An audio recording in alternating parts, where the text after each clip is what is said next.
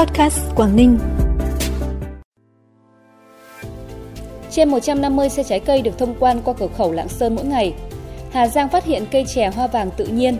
Hệ thống cảnh báo đuối nước bằng năng lượng mặt trời tại Bắc Giang.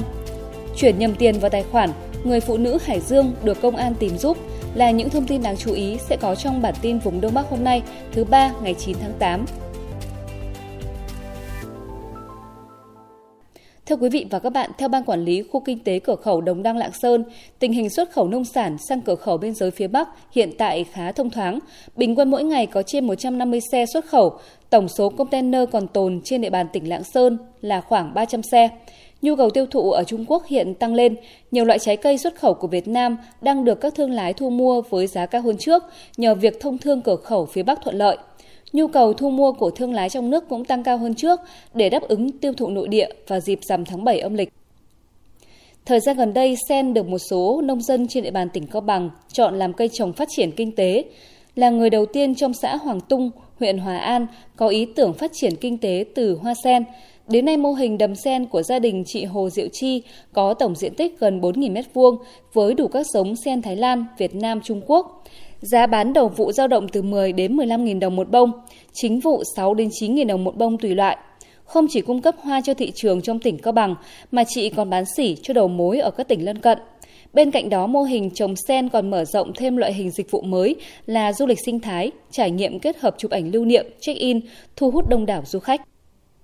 Người dân xã Yên Hà, huyện Quang Bình, tỉnh Hà Giang mới đây đã phát hiện có cây trẻ hoa vàng mọc tự nhiên tại địa bàn. Nhiều cây ước tuổi đời từ vài chục đến cả trăm năm tuổi. Tại một số địa điểm, phát hiện những cây trẻ hoa vàng có chiều cao thân cây lên tới 4 đến 5 mét, mọc xanh tốt. Đến thời gian này, phần lớn các cây trẻ hoa vàng đều đã có quả ra thành chùm trên cành, kẽ lá.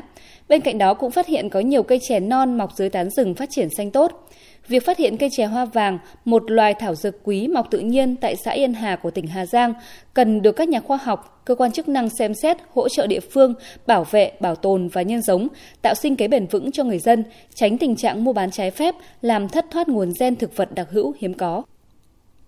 7 tháng đầu năm, toàn tỉnh Bắc Cạn có trên 3.400 đoàn viên hưởng phúc lợi từ các chương trình dịch vụ, mặt hàng ưu đãi của các đối tác được tổ chức công đoàn ký kết. Giá trị hưởng lợi trên 165 triệu đồng tiếp tục thực hiện chương trình nâng cao phúc lợi, lợi ích cho đoàn viên và người lao động. Từ đầu năm đến nay, các cấp công đoàn trong tỉnh Bắc Cạn đã ký kết gần 40 chương trình thỏa thuận hợp tác về phúc lợi đoàn viên. Từ các chương trình ưu đãi, hàng năm có trên 5.000 đoàn viên được hưởng lợi. Bản tin tiếp tục với những thông tin đáng chú ý khác. Mô hình căn nhà cấp ủy được Ban tổ chức tỉnh ủy Phú Thọ triển khai phát động từ năm 2021 nhằm chung tay giúp đỡ đảng viên có hoàn cảnh khó khăn về nhà ở. Sau gần 2 năm phát động, đến nay toàn tỉnh Phú Thọ đã hỗ trợ xây dựng được 12 căn nhà cấp ủy và đã triển khai tại nhiều địa phương trên toàn tỉnh. Qua đó đã chứng minh sức lan tỏa rộng rãi của mô hình nhân văn này, góp phần giúp đỡ nhiều đảng viên với bớt khó khăn trong cuộc sống, tạo động lực để các đảng viên vươn lên trong cuộc sống, tiếp tục cống hiến cho tổ chức cho gia đình. Quan trọng hơn, tình đồng chí gắn bó, thương yêu nhau giữa các đảng viên, giữa đảng viên với tổ chức ngày càng bền chặt, Sức mạnh đoàn kết của Đảng được nhân lên là tiền đề vững chắc cho việc thực hiện thắng lợi các mục tiêu phát triển kinh tế xã hội trên địa bàn tỉnh. Năm học 2022-2023, Quảng Ninh có trên 340.000 học sinh các cấp học. Các địa phương trong tỉnh đang chuẩn bị các điều kiện tốt nhất để đón học sinh đến trường học đúng dịp khai giảng. Trong đó, thành phố Hạ Long đã đầu tư nâng cấp, sửa chữa nhiều phòng học, phòng làm việc cho giáo viên, các hạng mục phụ trợ mua sắm trang thiết bị dạy học, bàn ghế, máy tính, từng bước cải thiện điều kiện cơ sở vật chất, trường lớp học, bồi dưỡng chính trị, chuyên môn nghiệp vụ cho giáo viên. Với huyện Ba Chẽ, công tác chuẩn bị cho năm học mới của huyện có một nhiệm vụ đặc thù là huy động học sinh ra lớp sau nghỉ hè. Duy trì sĩ số học sinh, tăng tỷ lệ học chuyên cần trong năm ở các trường vùng cao đã khó khăn, việc vận động học sinh đến trường sau hè còn khó khăn hơn. Tuy nhiên, với nỗ lực quyết tâm của các thầy cô giáo cùng sự vào cuộc của các cấp chính quyền, đoàn thể, việc huy động học sinh đến trường đã được thực hiện từ những ngày cuối tháng 7. Tại tỉnh Bắc Giang, huyện đoàn Lạng Giang phối hợp với công an huyện vừa ra mắt công trình thanh niên hệ thống cảnh báo đuối nước bằng năng lượng mặt trời tại xã Đại Lâm. Cơ chế hoạt động của công trình được vận hành bởi tấm pin năng lượng mặt trời sẽ chuyển nhiệt năng thành điện năng và tích điện tại ắc quy, phục vụ cho hoạt động phát thanh. Nhờ có hệ thống lập trình tự động, bộ phận hẹn giờ đến giờ mặc định, máy phát sẽ tự động phát thanh theo nội dung tuyên truyền đã ghi trong thẻ nhớ, dẫn truyền ra loa phóng thanh. Những bài tuyên truyền phòng chống đuối nước đã ghi âm vào thẻ nhớ sẽ được phát thanh 3 lần trong ngày. Các khung giờ cao điểm thường xuyên có người dân và thanh thiếu nhi qua lại và ra sông tắm gồm sáng, trưa và chiều tối. Ưu điểm của hệ thống tuyên truyền này là gọn nhẹ, không phải dùng nguồn điện ngoài nên không cần kéo dây dẫn. Hàng ngày đúng thời điểm người dân bắt đầu ra sông tắm, hệ thống sẽ tự động phát các thông điệp phòng chống đuối nước, không cần người điều khiển. Tại hệ thống còn trang bị hệ thống lốp xe cứu đuối do đoàn viên thanh niên thiết kế để người dân đi tắm sử dụng nhằm hạn chế thấp nhất tình trạng đuối nước. Theo Chi cục trồng trọt và bảo vệ thực vật tỉnh Tuyên Quang, kết quả điều tra dịch hại đã phát hiện nhiều đối tượng sâu bệnh hại trên cây lâm nghiệp như bọ xít gây hại chồi non, bệnh chết héo keo, sâu xanh hại lá cây bồ đề và bệnh dỉ sắt.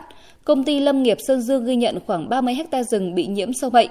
Công ty Lâm nghiệp Chiêm Hóa cũng ghi nhận trên 30 ha. Công ty Lâm nghiệp Tuyên Bình khoảng 17 ha. Trong quá trình chuyển tiền qua tài khoản cho người thân, do sơ suất, chị Trần Thị Hường, chú tại xã Hợp Tiến, huyện Nam Sách, tỉnh Hải Dương, đã chuyển nhầm số tiền 16 triệu đồng cho một phụ nữ cùng tên mà bản thân chị không hề quen biết. Sau khi biết bản thân chuyển nhầm, chị Hường đã đến cơ quan công an xã Hợp Tiến nhờ hỗ trợ.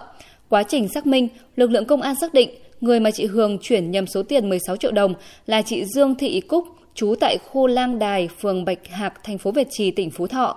Tiếp đó, Công an huyện Nam Sách phối hợp với Công an phường Bạch Hạc, thành phố Việt Trì giúp chị Hường liên lạc, gặp gỡ chị Cúc để nhờ lại số tiền trên. Đến ngày 8 tháng 7, nhờ sự giúp đỡ của lực lượng công an, chị Hường đã nhận lại số tiền chuyển khoản nhầm. Phần của bản tin là thông tin thời tiết. Ngày hôm nay các tỉnh khu vực phía Đông Bắc Bộ có mưa rào và rông vài nơi. Riêng khu vực đồng bằng và ven biển sáng có mưa rào và rông rải rác, cục bộ có mưa to, gió Đông Bắc đến Bắc cấp 2, cấp 3. Trong mưa rông có khả năng xảy ra lốc xét, mưa đá và gió giật mạnh. Nhiệt độ thấp nhất từ 24 đến 27 độ, nhiệt độ cao nhất từ 30 đến 33 độ, có nơi trên 33 độ. Trân trọng cảm ơn quý vị và các bạn đã dành thời gian cho bản tin của kênh Podcast Quảng Ninh. Xin kính chào tạm biệt và hẹn gặp lại.